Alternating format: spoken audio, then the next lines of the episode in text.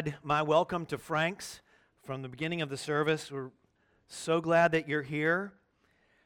And uh, we want you to come again, and we want you to bring a friend.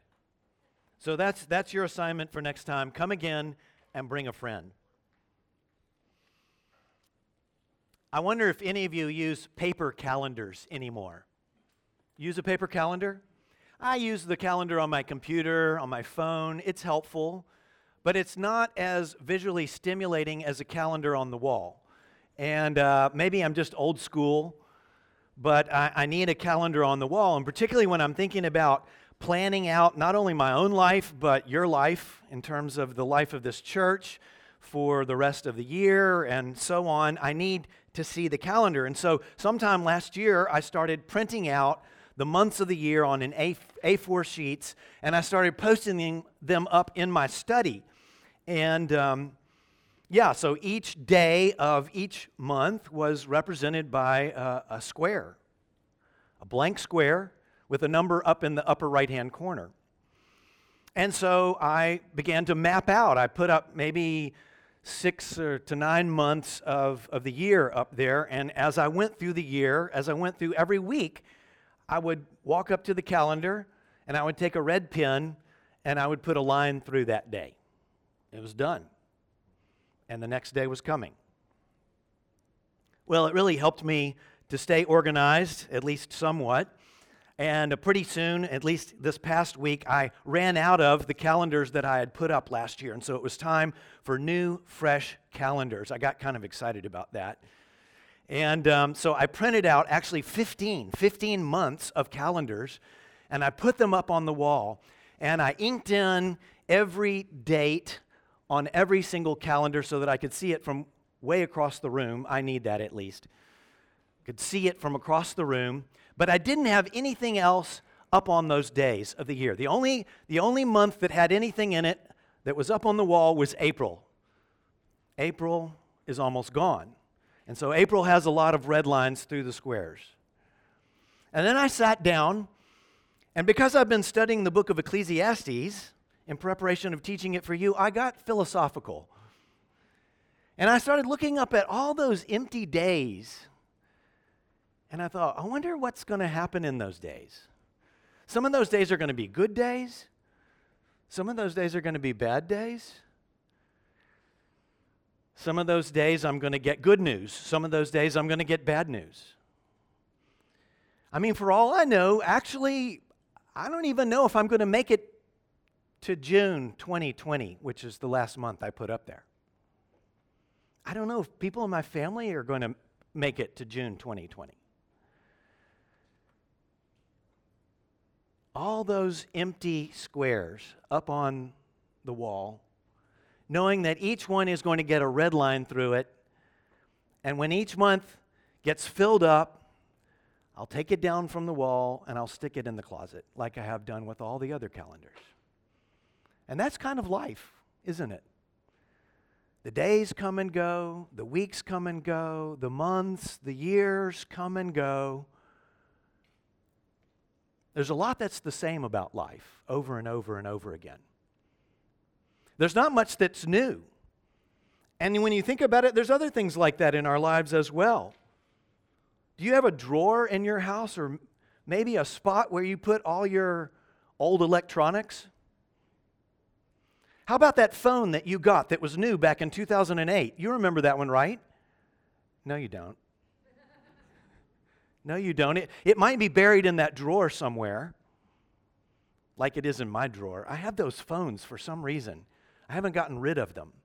And all those cords, you know, cords and cables that, like for my Palm Pilot. Okay, only the older people laughed.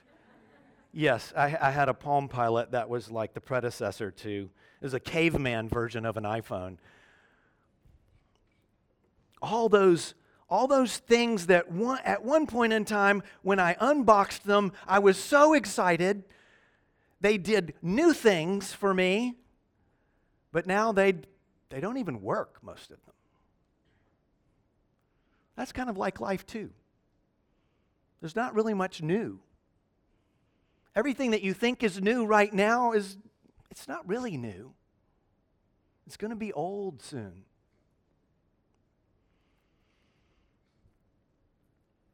Is this all there is to life? Repetition and new things becoming old things? That's kind of the question that the author of Ecclesiastes wants to answer for us.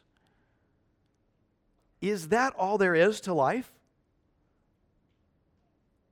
If you have a Bible, I want you to turn to the book of Ecclesiastes. It's in the Old Testament. It's probably not a book that you read recently. You thought to yourself, hey, I think I'll read Ecclesiastes. I need a real pick me up.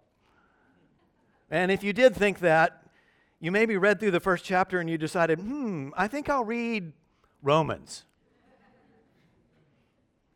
Turn to the book of Ecclesiastes. It's after Proverbs, after Psalms, after Proverbs, and then there's Ecclesiastes.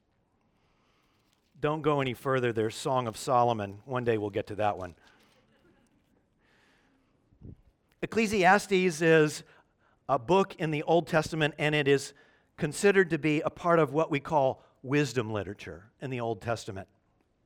Last week, I preached on the resurrection of Jesus, and Jesus said that the whole Bible was about him, and he talked about the Bible in terms of uh, the books of Moses, the prophets, and the Psalms. And when Jesus spoke of the Psalms, he was speaking of this whole category of wisdom literature. So he really meant Psalms, Proverbs, Job, Ecclesiastes, Song of Solomon. He meant all of them together. So Jesus was saying all of these books are about him as well. And we're going to find out how as we study through it. Wisdom literature addresses the question how are we supposed to live life well in God's world? How do we live well? How do we master life in God's creation? And so, wisdom literature considers just about every topic in life. It considers suffering and death, it considers youth and old age, joy and sadness, failure and success, wealth and poverty, family, friends, even enemies, sex and romance and attraction, and wisdom and foolishness, for sure. Wisdom literature touches on just about everything that we might experience in life but it does so by oftentimes stating general principles. General principles. And sometimes those principles can actually seem to contradict one another if you're reading through a lot of the uh, wisdom literature at one time. But you know what? That's something that's true about general principles. They're just general. They're not specific to every, each and every situation. They have to be applied rightly.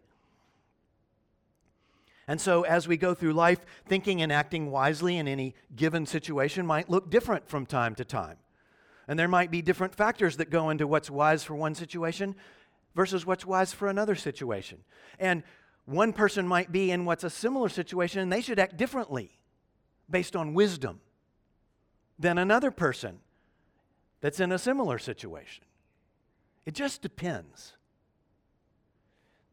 So when you're reading wisdom literature, you can expect that oftentimes you'll read those same verses that seem to say opposite things from one another, and you're certainly going to encounter that in the book of Ecclesiastes. So get ready for it. Now remember, they both can be true depending on the context and the situation where they're applied. Now, Ecclesiastes is one of those books that's going to throw up some verses that confuse us and befuddle us and that's a part of what Ecclesiastes is trying to do. That's a part of the purpose of the author when he wrote it. The way he wrote it, he wanted to actually make you feel a little bit confused, turned around, upside down, like you were chasing your tail, if you had a tail. You know, these days, when you go to museums, oftentimes the exhibits that you go through are meant to have you experience something, not just learn data or facts. And so in my hometown, Memphis, Tennessee, there is a museum there that's uh, dedicated to the civil rights era in the United States. That was a period of time when um, predominantly African Americans who were being discriminated against in my country by law, the laws were discriminatory against them, they were fighting for equal rights. And the Civil Rights Museum celebrates that time and the accomplishments of the civil rights movement. And one of the events that, of that era that brought about change was the arrest of a woman named Rosa Parks, no relationship to me. Rosa was an African American. And um, as an African American, she was supposed to sit in the back of the bus if she was riding on a public bus, because that was the place where African Americans were supposed to sit. You could not sit in the front if you were an African American. That's just the way it was. It's not right, but that's the way it was. And so one day, Rosa Parks refused to sit in the back of the bus, and she was arrested for it. And that event set off lots of other events in the civil rights movement. And so, in the Civil Rights Museum, inside the building, they actually have a public city bus from that particular era. And so you can go and you can see what that bus is like, and then you can get up onto that bus and sit on the bus.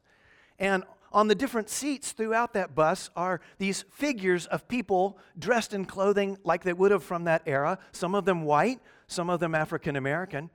And you sit down, and then all of a sudden, you hear a recording of a white bus driver angrily telling black people to move to the back of the bus.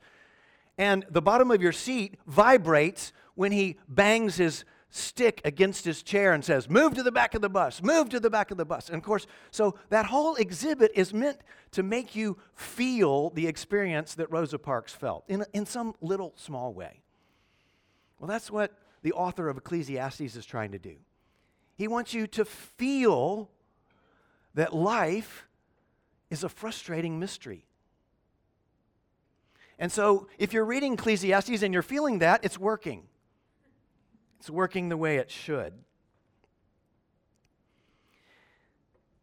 Ecclesiastes is about the frustrating, repetitive mystery of life. The author doesn't want to just tell you that, he wants you to experience it. He wants you to feel frustration as you read him count and recount the difficulties of life and the frustrations that we face day in and day out and year in and year out. He wants you to to feel that feeling of having the Rubik's Cube in your hand and you don't know how to solve it and you just keep twisting and twisting and twisting and twisting and none of the sides ever line up with the same color. My apologies to those of you who can solve it. But the author of Ecclesiastes, we should learn about him as well. He isn't identified by name, but the author attributes his material to a king of Israel who really best fits the profile of King Solomon. It says in verse 1 of chapter 1 the words of the preacher, the son of David, king in Jerusalem. Okay, so that's the word of the author. And then we're going to hear him recount in first person the words of the king and the thoughts of the king and the ideas of the king. He's also called the preacher, as you can see. So I might call him the preacher king throughout. It's a debated issue who actually is this king. Many agree that Solomon makes the most sense, though in chapter 2, the king says that he surpassed all who were before him in Jerusalem. And for Solomon, that would have only been two kings Saul, who was short lived, and David, who was probably the greatest king other than Solomon. So not really sure if it was Solomon bragging about how great he was compared to his dad, David. Still, at least Solomon was the son of David, and he became king of Israel. And the scripture notes both his great wisdom and his great wealth. And Israel experienced incredible peace and general contentment, at least in terms of not fighting with their enemies on their borders. In fact, their borders were never as large for Israel as they were during the reign of Solomon. It was as good as it got. So the profile fits Solomon, if not a little bit awkwardly. Lastly, I want to encourage you to not just read through the passages beforehand as we come to them every week. Now, that's good. If that's all you can do, that's good. But I want to encourage you to go ahead and read the whole book. Read the whole book. It's going to take you about 30 minutes. And if you want to, you can read it with a friend for accountability. Just switch back and forth one chapter, one chapter, one chapter, one chapter. And it might help you if you both look at this insert that was in your bulletin, which is basically an overview graphically of the book of Ecclesiastes. I encourage you to look at that. It's really helpful. It's like being told about the roadmap for where you're going to go on a very long trip. And then at each stop along the way, you kind of know where you are in the journey. That's what it'll be like. It'll help you if you look through it. And it's especially helpful for those of you who like comic books. In addition to that, uh, in your bulletin, you might note on the second sermon notes page at the bottom there, I have some questions for discussion. So if you go out to dinner this evening or you're gathered together with other friends from church who maybe heard the sermon, here's some good questions to ask. Just three questions here, four questions, excuse me, that would maybe help you discuss some of the things that you learned, get you into a deeper discussion about Ecclesiastes. And Ecclesiastes certainly deserves to be discussed. So, I mentioned just earlier what the big idea of the whole book was. One commentator summarizes the big idea of the book like this Fear God in order to turn a vain, empty life into a meaningful life which enjoys God's gifts. Okay, that's the whole book, not just our passage this morning. The way I might word it would be this A meaningful life is only found in fearing God and enjoying His good gifts. And you know what? That message loud and clear, is exactly where Ecclesiastes ends. It's especially at the end of the book. The author and the preacher, though, they start out in a much more dark and discouraging place. And of course, that's where we have to start if we're going to start at the beginning.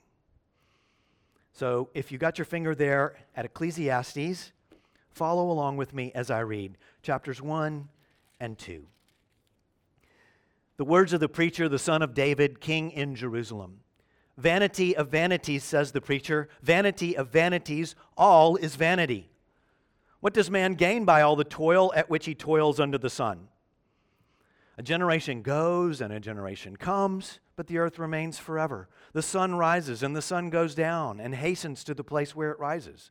The wind blows to the south and goes around to the north. Around and around goes the wind, and on its circuits the wind returns. All streams run to the sea, but the sea is not full.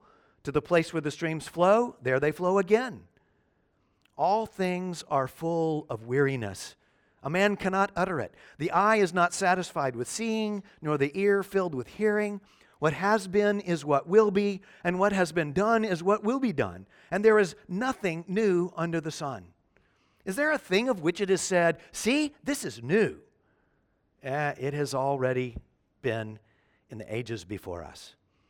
There is no remembrance of former things, nor will there be any remembrance of later things yet to be among those who come after.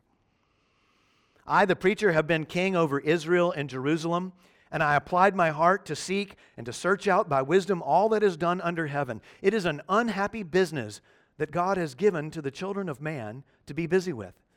I have seen everything that is done under the sun, and behold, all is vanity and a striving after the wind.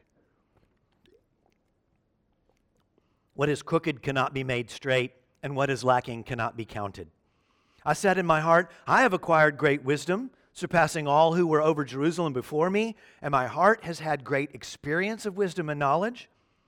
And I applied my heart to know wisdom and to know madness and folly. I perceived that this also is but a striving after wind. For in much wisdom is much vexation, and he who increases knowledge increases sorrow. I said in my heart, Come now, I will test you with pleasure. Enjoy yourself. But behold, this also was vanity. I said of laughter, It is mad, and of pleasure, What use is it?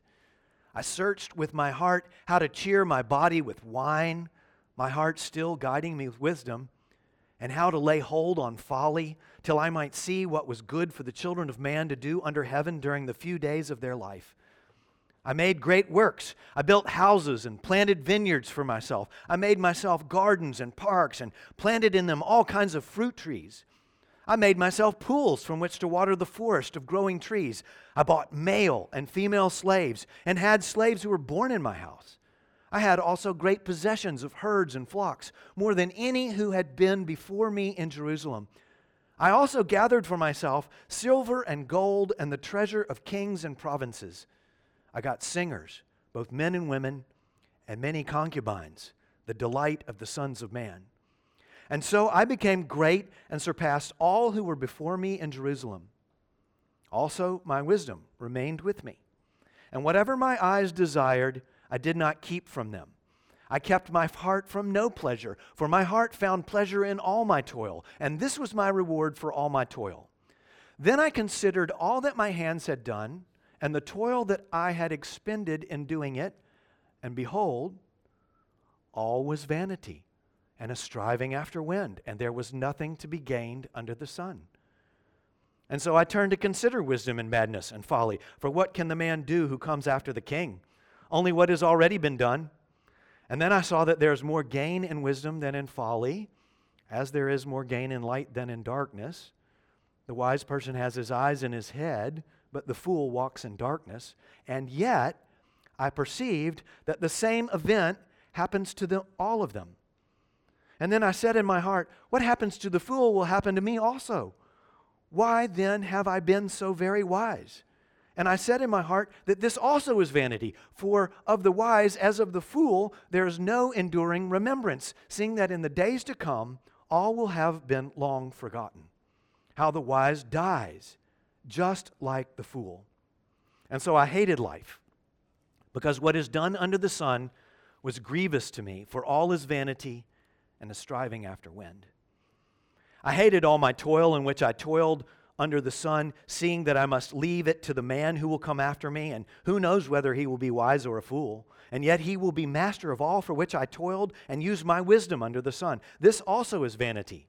And so I turned about and gave my heart up to despair over all the toil of my labors under the sun, because sometimes a person who has toiled with wisdom and knowledge and skill must leave everything to be enjoyed by someone who did not toil for it.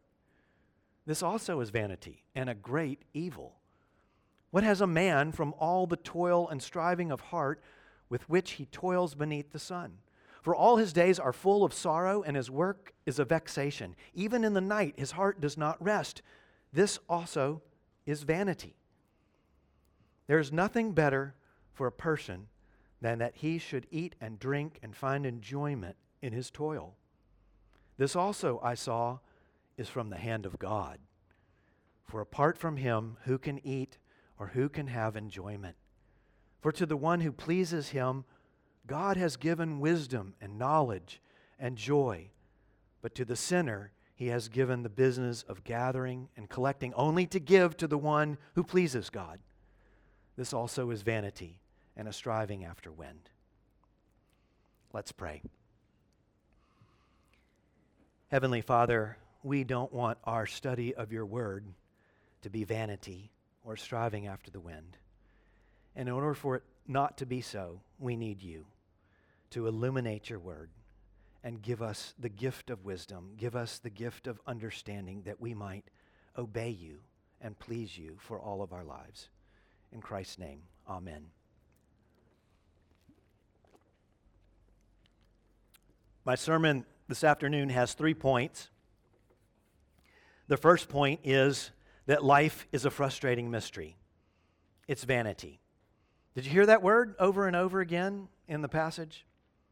Life is a frustrating mystery.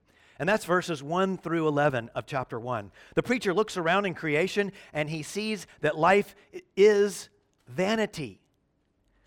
Five times he uses that word that's translated vanity in that verse number 2. Five times. And he'll use it 33 more times throughout the entire book. So it's a major theme. And it is actually a much debated word.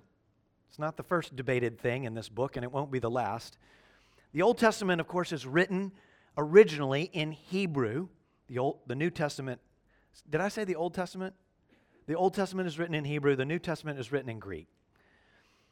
And this word vanity, translated in most of your translations, some of your translations might have the word meaningless, which is actually not as good of a translation, I think, as vanity, even. But that word in Hebrew is hevel, H E V E L, transliterated. And it actually seems to have some nuanced, different meanings throughout the book.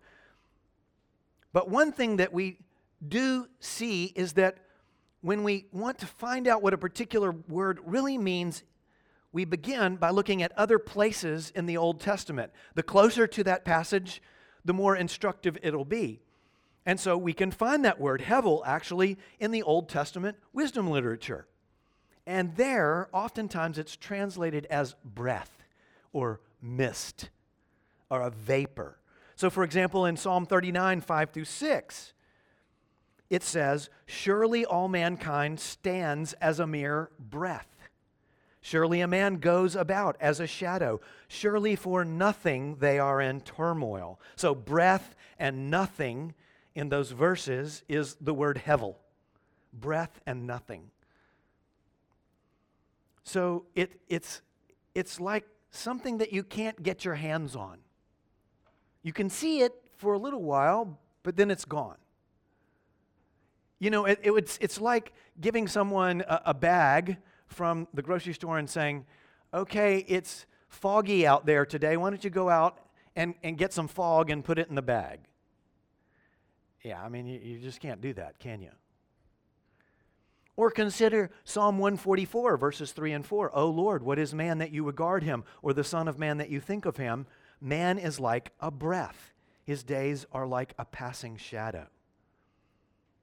So it's, it's like when you're in a cold place, not the UAE, when you're in a cold place and you step outside and you breathe and you can see your breath. You know, you, you see it but if you try to reach up and grab it, you're not going to capture any of it. It's gone. It's gone in a moment. Or consider a place where Hevel is actually translated as vanity in your Bible. Another place, that's in Proverbs 31, verse 30. Charm is deceitful and beauty is vain. Hevel, it's vain. It lies to you. It says, I'm here, and then it's gone. That's beauty. But then Hevel can also have the idea that's a little bit more substantive, that is a frustrating mystery. Or you might use fancier words for it if you know those words like an enigma or a paradox. Those are good words to know, by the way. You can look those up enigma, paradox, frustrating mystery. Not something entirely meaningless, but something that you can't seem to ever get to the bottom of. And that actually fits very well for the entire book of Ecclesiastes, even though we might read it with slightly different meanings in different places in the book. That's a good way to think of it, at least to start out. And so, with that in mind, consider again that dark and bleak message in verses 2 Vanity of vanities, says the preacher, vanity of vanities, all is vanity. And he goes on to say, What does man gain by all the toil at which he toils under the sun? Of course, toil is work. Under the sun is also a phrase that the author of Ecclesiastes is going to use often with us. Under the sun, it means life in God's world. He's saying this is what life is like on the earth. Life under the sun seems to come and go, but always stay the same.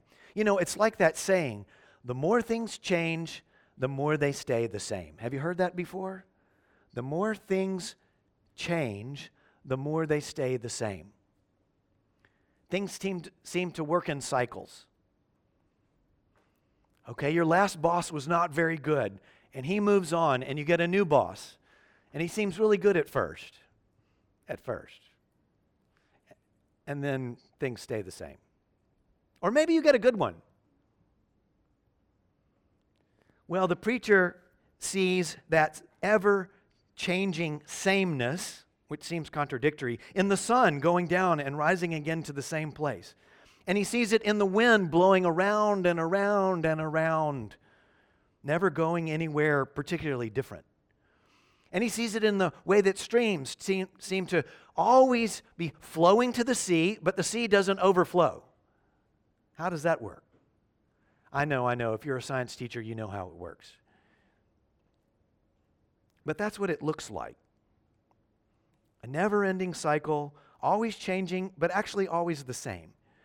And the preacher sees the same thing in the endless ways that our senses take things in. For example, the eye is never satisfied. We want to see more. We want to see more. The ear wants to hear more. And the mouth continues to utter things to the point of weariness. There is nothing that's really new. Nothing new. He says in verse 10 Is there a thing of which it is said, See, this is new? It's already been, excuse me, it has been already in the ages before us, he's saying. No, it's not really new, he says.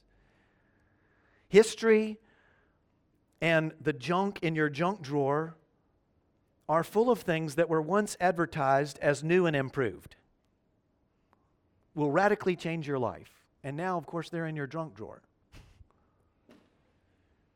Our lives are filled with things that we do over and over and over again, and we don't even really think about it. You know, the average person lives to be almost 80 years old. You and I, let's assume we're average. I know many of you are above average. But if we're average, you and I will spend 26 years sleeping. 26 years of your life will be spent sleeping. And seven years you'll spend trying to get to sleep. You're going to spend 13 years at work. I know some of you are thinking, no, me 30? I'm going to spend 30 years at work the way I have to work. 11 years looking at screens, four and a half years eating, three years on holiday, not nearly enough, and only a little more than one year exercising. That's a relief, isn't it? And what about the obscure getting ready to go out?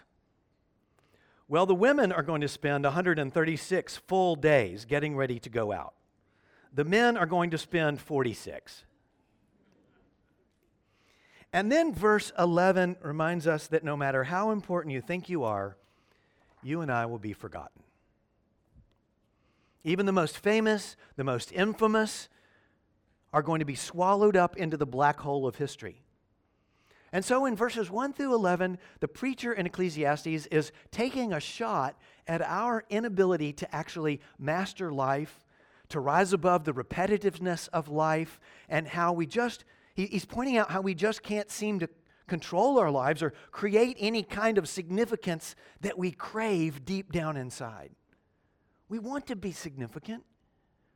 We want to think that we have some kind of permanence, but we don't, he says. You know, if you're not a Christian, you might have come to church today thinking that, hey, well, maybe at least the preacher will inspire, inspire me with an encouraging story. Maybe not. We're in Ecclesiastes.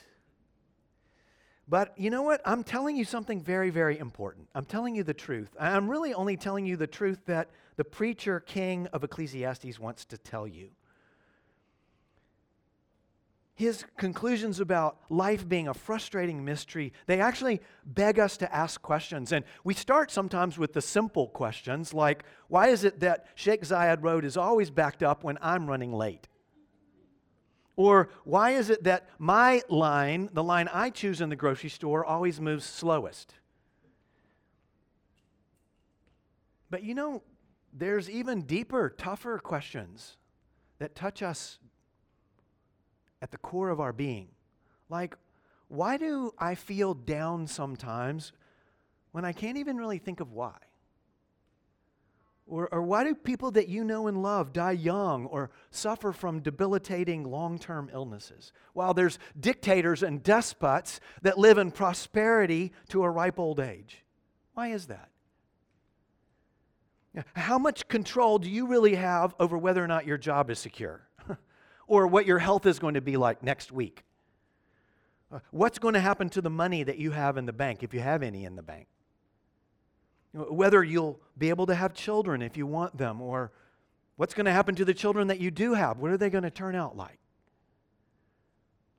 When I graduated from university, I wrote down some of my goals in life. It was like an A4 sheet of paper. There were work goals, there were ministry goals, there were family goals. It was my plan for life. And, you know, I suppose it wasn't bad in one sense to do that. It was helpful.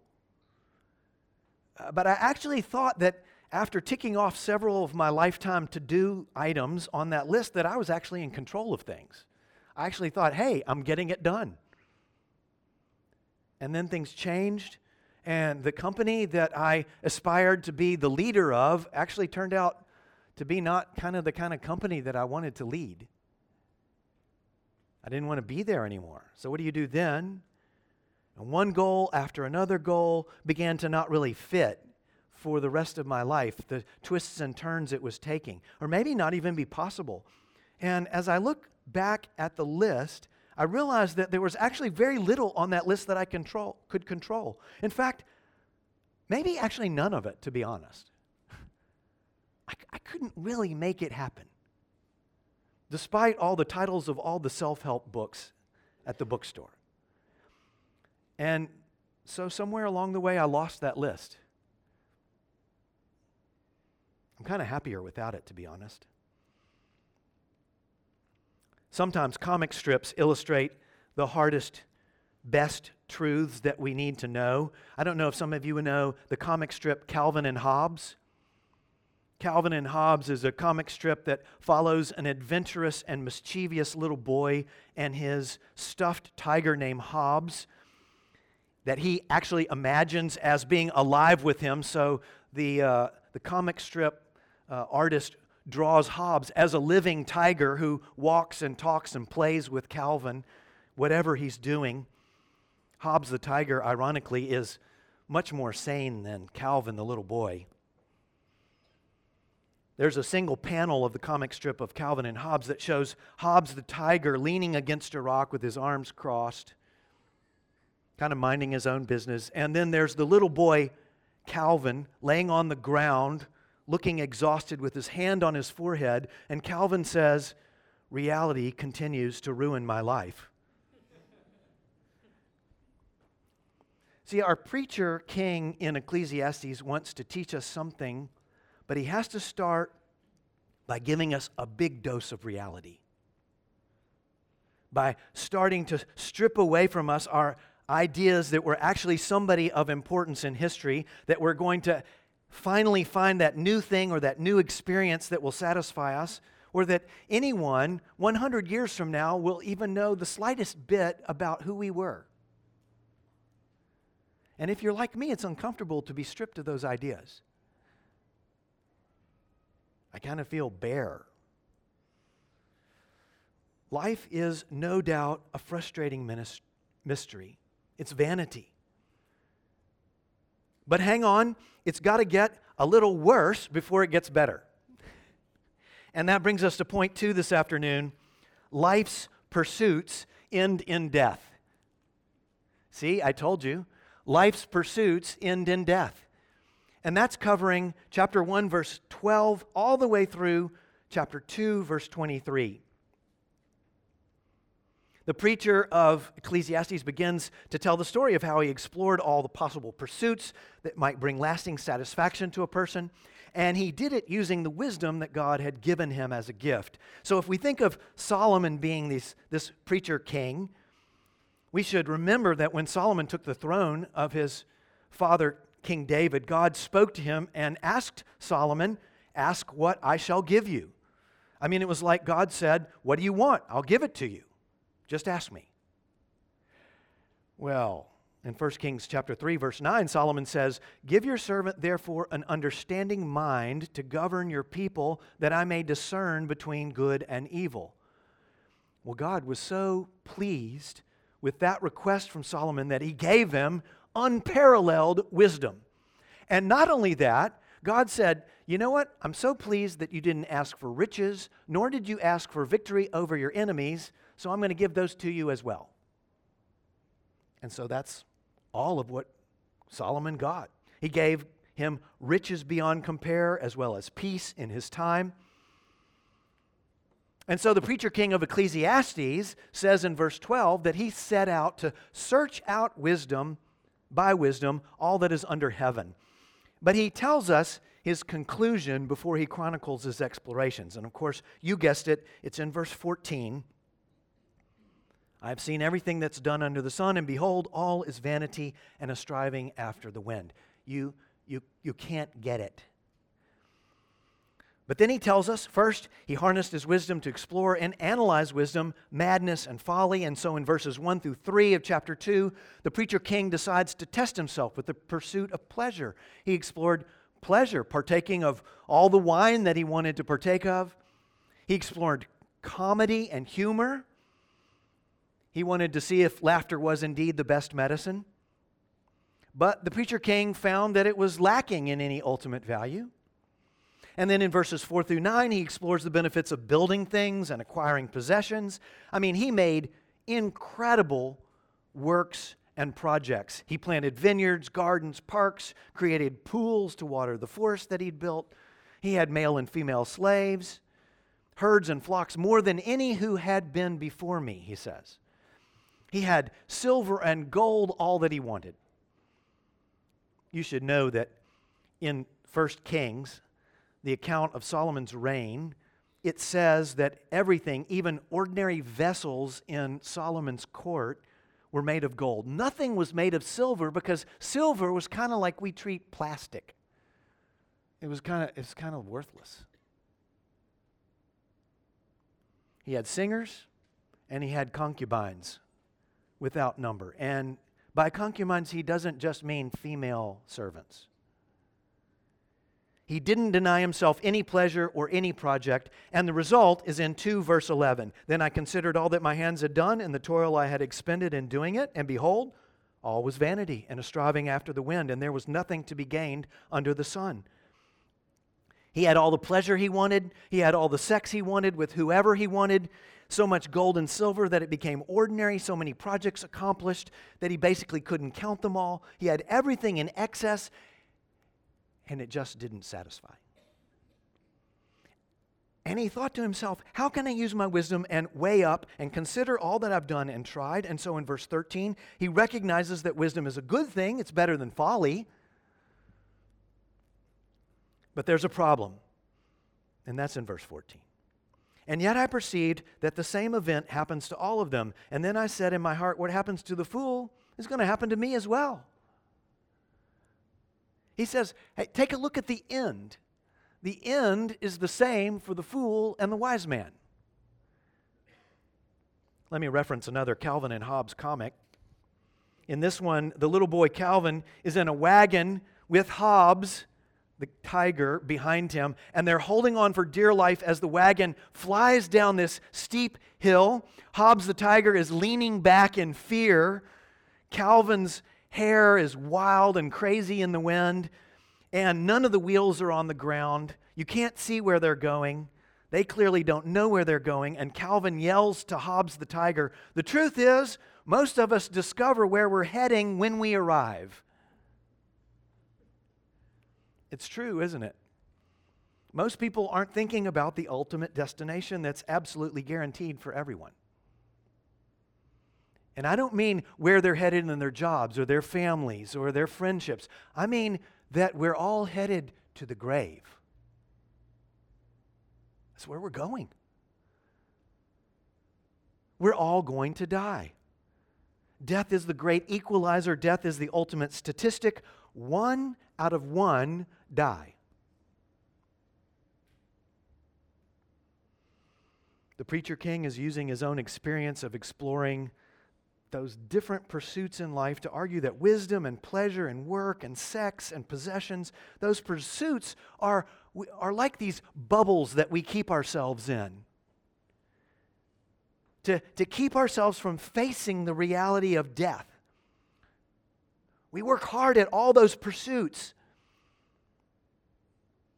And the preacher is using this reality of death like a sharp needle to pop that bubble, whatever it is for you. And he knows because he's tried them all The famous Roman Catholic philosopher and mathematician Blaise Pascal wrote As men have not been able to cure death, misery, or ignorance, they have taken to not thinking about them so as to become happy. So then, from verse 18 down to 23, the preacher of Ecclesiastes laments that the certainty of death in this life means that no matter how much he accomplishes or gains, it's all going to end up in someone else's hands. And that someone might just be a fool, someone who doesn't deserve it, someone who used it in the wrong way, maybe even. And of course, these verses 18 through 23, they're littered with references to his toil, to his labors, to his striving. And it drives him to his, a hatred of his work in verse 18, despair in verse 20, sorrow in verse 23, vanity, vanity, vanity. It's all vanity. You know, that repeated use of toil and striving and all the hardship that it brings, it should remind us of where those things came into the world. They came into the world in Genesis chapter 3. There wasn't toil and striving and hardship, despair and hatred and sorrow in Genesis 1 and 2. But mankind sinned, and it came into the world. Life has become a frustrating mystery because of sin. Life has become chaotic and unpredictable because of sin. Sin has thrown everything off, sin has turned everything upside down, and there's only one person who can turn it right side up and remove the mystery and dispel the frustration. And so the preacher king wants to teach us finally in verses 24 through 26 of chapter 2 that life lived well comes by pleasing Christ and enjoying his gifts. Life lived well comes by pleasing Christ and enjoying his gifts. That's the third point. So, throughout the book of Ecclesiastes, the author is wearing us down with long stretches of descriptions about vanity and frustrations. But then he's going to use these few verses to bring us a little relief. It's kind of like a little air. You know, you can come up to the surface, take some air. And these little brief stretches of verses of some kind of hope and meaning. They're, they're fewer in number throughout the book of Ecclesiastes, but in making them shorter and briefer, he's drawing our attention to them. We'll cling to them when we get to them.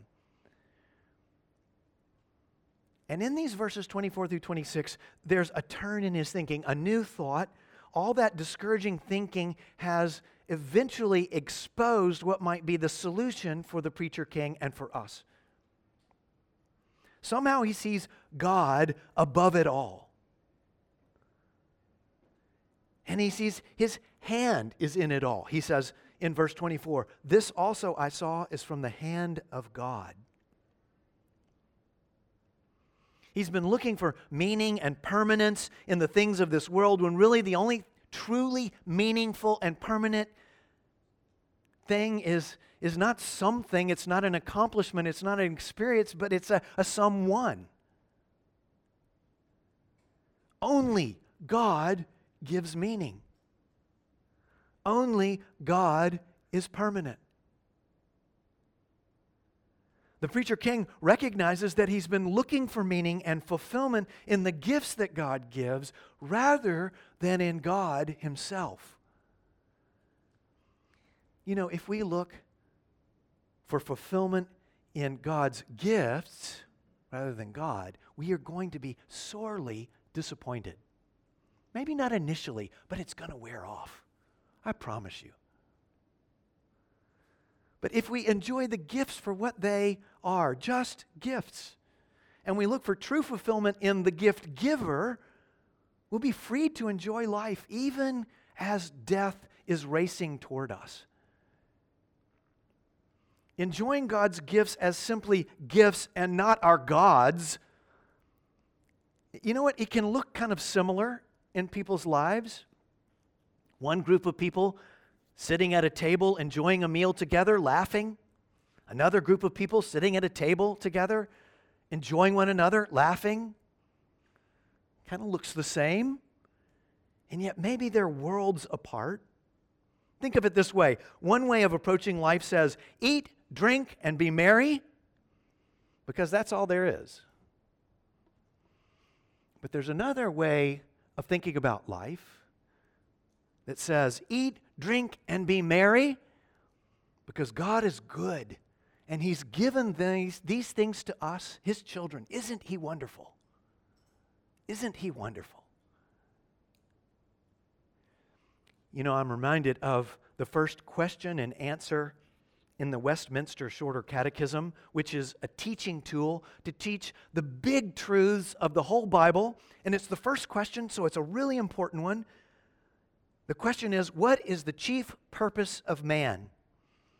And the answer is to glorify God and enjoy Him forever. Kind of sounds like the author of Ecclesiastes, doesn't it? Or the preacher king. Glorify God and enjoy Him forever. Twice in this final verse, he mentions those who please God. And then in verse 24, he says, This also I saw is from the hand of God. You know, the preacher king of Ecclesiastes knew God as the covenant making and covenant keeping God who had chosen Abraham, who had rescued Israel from Egypt by the leadership of Moses, who had brought them into the promised land through the leadership of Joshua, and had given them a wonderful leader in King David who had a heart for God. But that very same God, we know as Jesus Christ has sent Jesus Christ, his Son, into the world to solve the problem of life being a frustrating mystery that ends in death. We know God the Father through Jesus Christ. And we can only begin to please God by obeying Christ and his gospel. Christ said, I am the way, the truth, and the life. No one comes to the Father but through me. And so we repent of our sin and we believe in Him. That's the first step towards pleasing God. That's what it means to become a Christian. That's what it means to keep being a Christian. Have you taken that step? Or have you only sought the gifts that God gives? Maybe you're chasing after one of those pursuits that the preacher king set his life to earlier in the passage. When will you finally turn to the gift giver in faith rather than chasing after all those gifts as an end in and of themselves? Or maybe if you're a Christian already, have you lost sight of the gift giver that you pledged your life to sometime back in time? Have you gotten caught up in pursuing meaning and gain only in his gifts? Which one of the pursuits of the preacher king is distracting you from Christ, the giver of all the gifts? Which one?